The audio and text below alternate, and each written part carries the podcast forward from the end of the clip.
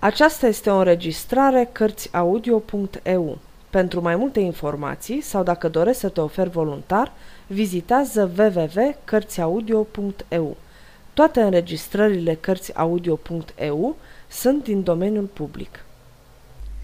Mark Twain Prinț și cercetor Capitolul 22 Victima perfidiei Regele Fufu I cutreieră din nou drumurile la oaltă cu vagabonzii și dezmoșteniții soartei, fiind calul de bătaie al glumelor lor grosolane și al bajocurilor lor neroade și câteodată victima micilor săcâieli puse la cale de Kenty și Hugo, asta numai când zbârlitul era cu spatele la ei. De fapt, numai Kenty și Hugo îi purtau într-adevăr pică.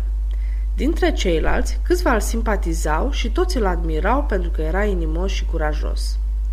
Vreo două-trei zile, Hugo, la cărui pază și sarcină era regele, făcu pe furiș tot ce se putea ca să-i fie băiatului viața nesuferită. Noaptea, în timpul orgiilor obișnuite, distra societatea înjosindu-l cu câte un fleac, totdeauna, chipurile din întâmplare. De două ori îl călcă pe degete întâmplător și regele, cum se cuvenea rangului său cu disprețuitoarea nepăsare, nici nu băgă în seamă acest fapt, Însă a treia oară când Hugo își pregătia asemenea distracție, regele îl doborâ la pământ cu o lovitură de bâtă spre nespusa încântarea întregii liote. Arzând de mânie și de rușine, Hugo sări în picioare, apucă o bâtă și se nepusti spumegând asupra micului său adversar. Numai decât, în jurul gladiatorilor se alcătui o arenă și se porniră rămășaguri și strigăte de încurajare. Însă bietul Hugo n-avea niciun fel de șansă. Obișnuit să lupte doar cu ucenicii, pognindu-se cu sălbaticii și învârtind băta cu stângăcie, își găsise nașul când fu să se măsoare cu un braț antrenat dintre cei din tâi meșteri din Europa, în luptă cu bastonul și țepușa și inițiat în toate tainele și șiretlicurile scrimei. Micul rege, sprinten, dar și cu grație, para și îndepărta grindina de lovituri cu o ușurință și cu o precizie care lăsă cu gura căscată de admirație ceata pestriță a privitorilor. Iar de câte ori ochiul său exersat descoperea că adversarul și-a deschis garda, o lovitură fulgerătoare cădea pe capul lui Hugo. Drept urmare, o furtună de aplauze și râsete făceau să hăulească locul bătăliei. După vreo 15 minute, Hugo prinde cu cuie și vânătăi și ținta un nemilos bombardament de ocări și huiduiele o șterse din arenă, iar eroul luptei neatins fu luat și dus pe umerii voioase adunături la locul de onoare alături de zbârlitul. Acolo, cu multă pompă, fu încoronat regele al cocoșilor de luptă, titlul său mai umil fiind, totodată în mod solemn șters și anulat și luându-se hotărârea de a surghinui din bandă pe oricine va avea să-l mai rostească vreodată. Toate încercările de a-l face pe rege să fie de folos bandei căzură balt. Refuzase cu îndărădnicie să facă cel mai mic lucru, mai mult decât atât, căuta mereu să fugă. În prima zi a întoarcerii sale, fuse vărât într-o bucătărie nepăzită. Nu numai că ieșise de acolo cu mâna goală, dar încercase să dea de veste celor din casă. Fiind trimis cu un căldărar să-l ajute la lucru, nu voise să lucreze, ba încă l-amenințase pe căldărar chiar cu lingura lui de lipit și până la urmă Hugo și căldărarul avusese de furcă să-l împiedece să fugă. Slobozea trăsnetele sale regești asupra capetele tuturor celor care îi stingereau libertatea sau căutau să-l silească a fi de folos cu ceva. Fusese trimis să ceară de pămană în paza lui Hugo, împreună cu o femeie soioasă și cu un prunc bolnav, dar rezultatul nu fusese încurajator. Refuzase să se roage pentru cerșetori sau să le sprijine în vreun fel cauza.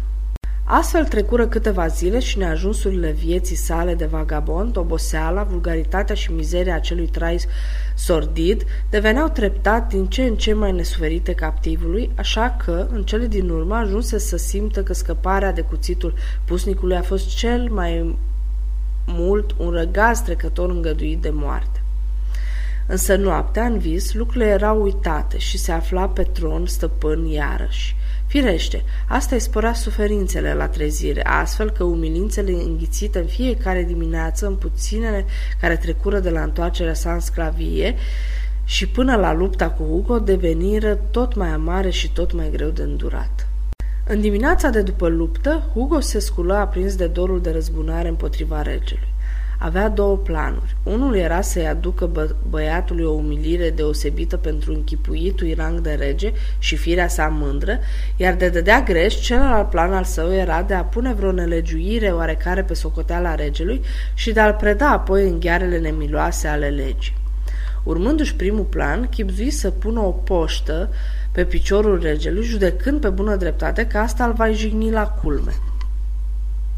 Iar de îndată ce poșta își va face efectul, voia să ceară ajutorul lui Kenti și să-l silească pe rege să-și expună piciorul la drumul mare ca să ceară de pomană.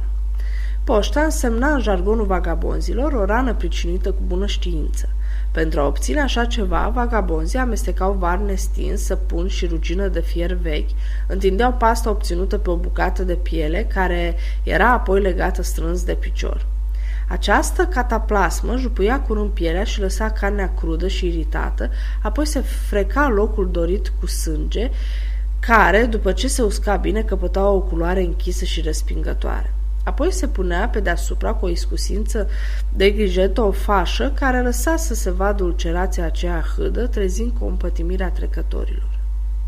Hugo ceru ajutorul căldărarului, pe care regele îl amenințase cu lingura de lipit, îl luară pe băiat cu ei să dea o raită în căutare de lucru și de îndată ce nu mai putură fi văzuți din tabăra vagabonzilor, îl trântiră la pământ și căldărarul ținu în timp ce Hugo îl lega iute și strâns de picior cataplasmă.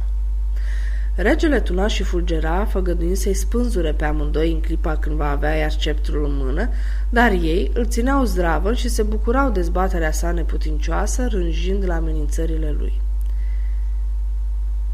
Stătura așa până când cataplasma a început să se prindă și nu mai trebuia mult ca ticăloșia să ajungă la capăt dacă n-ar fi fost întreruptă. Dar tocmai atunci, sclavul care dezvăluise cruzimea legilor Angliei se ivi la locul faptei și puse capăt mărșavei lor fapte, smulgând cataplasma și fașa. Regele voia să împrumute bâta eliberatorului său și să-i scuture bine pe cei doi nemernici, chiar pe loc, însă lomul se împotrivi ca să nu strânească zarvă, sfătuindu-l să aibă răbdare până seara, când toată banda se va întruni și atunci nimeni din afară n-ar mai fi cutezat să se amestece ori să-i tulbure. Îi duse îndărât pe toți trei și povesti zbârlitului tărășenie. Acesta ascultă cu luarea minte, chipzui și apoi hotărâ ca regele să nu mai fie repartizat la cerși, deoarece se vădise că era vrednic de ceva mai înalt și mai bun. De aceea îl înălță pe loc în rang și îl trecu în rândul hoților. Hugo nu-și mai încăpea în piele de bucurie. Urmărise acest lucru și mai înainte, fără a izbuti. Acum însă nu mai putea să existe vreo stăvilă, fiindcă desigur că regele nici n-ar fi visat să sfideze un ordin precis, decretat direct de statul major. Așa că plănui, chiar pentru după amiaza aceea, o expediție, punându-și în gând că, în cursul ei, să-l arunce pe regele în ghearele legii, ba încă atât de ingenios încât să pară ceva întâmplător și fără voie, pentru că regele cocoșilor de luptă era acum îndrăgit și banda nu s-ar fi arătat prea blândă față de un membru antipatic care îi juca un renghi atât de serios, acela de a-l da pe mâna dușmanului comun legea. Prea bine, la ceasul potrivit, Hugo o porni cu prada sa spre un sat învecinat. Cei doi colindari agale toate ulițele la rând, unul pândind cu ochi ager, o șansă sigură de a-și îndeplini scopul ticălos, celălalt pândind cu aceeași încordare, o șansă de a o tuli și a scăpa pentru totdeauna din înjositoarea sa captivitate. Amândoi renunțară la câteva prilejuri care păreau destul de atrăgătoare, fiindcă amândoi, în adâncul inimii, erau hotărâți ca de asta dată să meargă cu totul la sigur și niciunul din ei n-avea de gând să îngăduie dorințelor sale înfrigurate să-l ispitească, arucându-l în vreo aventură riscantă. Șansa lui Hugo se ivi mai întâi, căci în cele din urmă se apropie o femeie care căra într-un fel de coș un pachet pântecos – în ochii lui Hugo scântăie o plăcere ticăloasă și golanul își spuse Pe viața mea de-aș putea să arunc asta pe seama lui rămas bun și domnul să taibă în pază, rege al cocoșilor de luptă. Așteptă și pândi liniștit în aparență, însă, în fapt cu sufletul mistuit de atâțare, până ce femeia a trecut pe lângă ei și socoti că a sunat ceasul. Apoi zise în șoaptă. Așteaptă aici până mă întorc și o țâșni tiptil după pradă. Regelui îi se umplu inima de bucurie. Acum putea să evadeze, numai dacă Hugo, tot iscodind, se îndepărta de ajuns. Dar nu era hăzărit asemenea noroc. Hugo se strecură în spatele femeii, smulse pachetul și se întoarse în goană, purtându-l înfășurat într-o bucată de pătură veche pe care o ducea pe braț.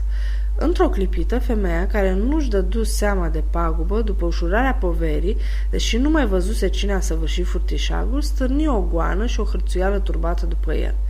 Fără să a se opri, Hugo aruncă boccea în brațele regelui, spunând Acum gonește după mine, cu ceilalți la oaltă, și strigă Prindeți hoțul, dar ia seama fără să-i mai pierzi urma.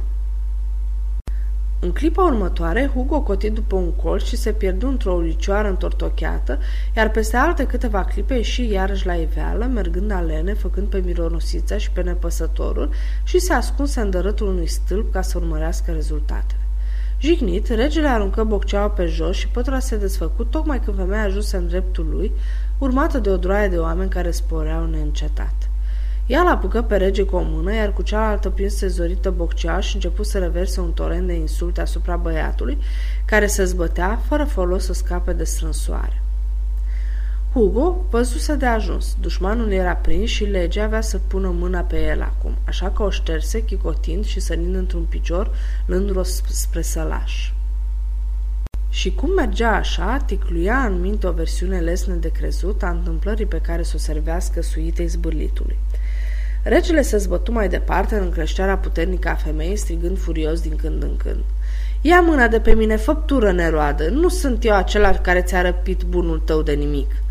Mulțimea se strânse buluc în jurul lor, amenințându-l pe rege și aruncându-i tot felul de ocări. Un fierar spătos, cu șorți de piele și mâneci suflecate până la coate, întinse mâna după el, spunând că îl va tăbăci bine, ca să-l învețe minte. Însă tocmai atunci o sabie lungă scânteie prin văzduh și se abătu cu latul cu o forță convingătoare peste brațul omului, în timp ce fantasticul ei stăpân remarcă glumeț. Luați aminte, oameni buni, să procedem cu duhul blândeței, nu cu sânge rău și cuvinte necreștinești. Treaba aceasta se cuvine a fi judecată de lege, nu supusă chipzuiele oricărui om nepriceput. Dați-i drumul băiatului, bună gospodină.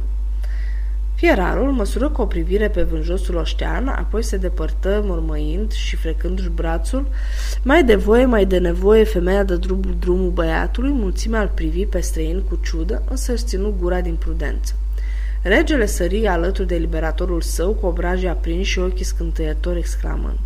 Amarnic ai zăbovit, dar ai sosit la vreme. Acum, Sir Miles, taie în bucăți adunătura aceasta. Sfârșitul capitolului 22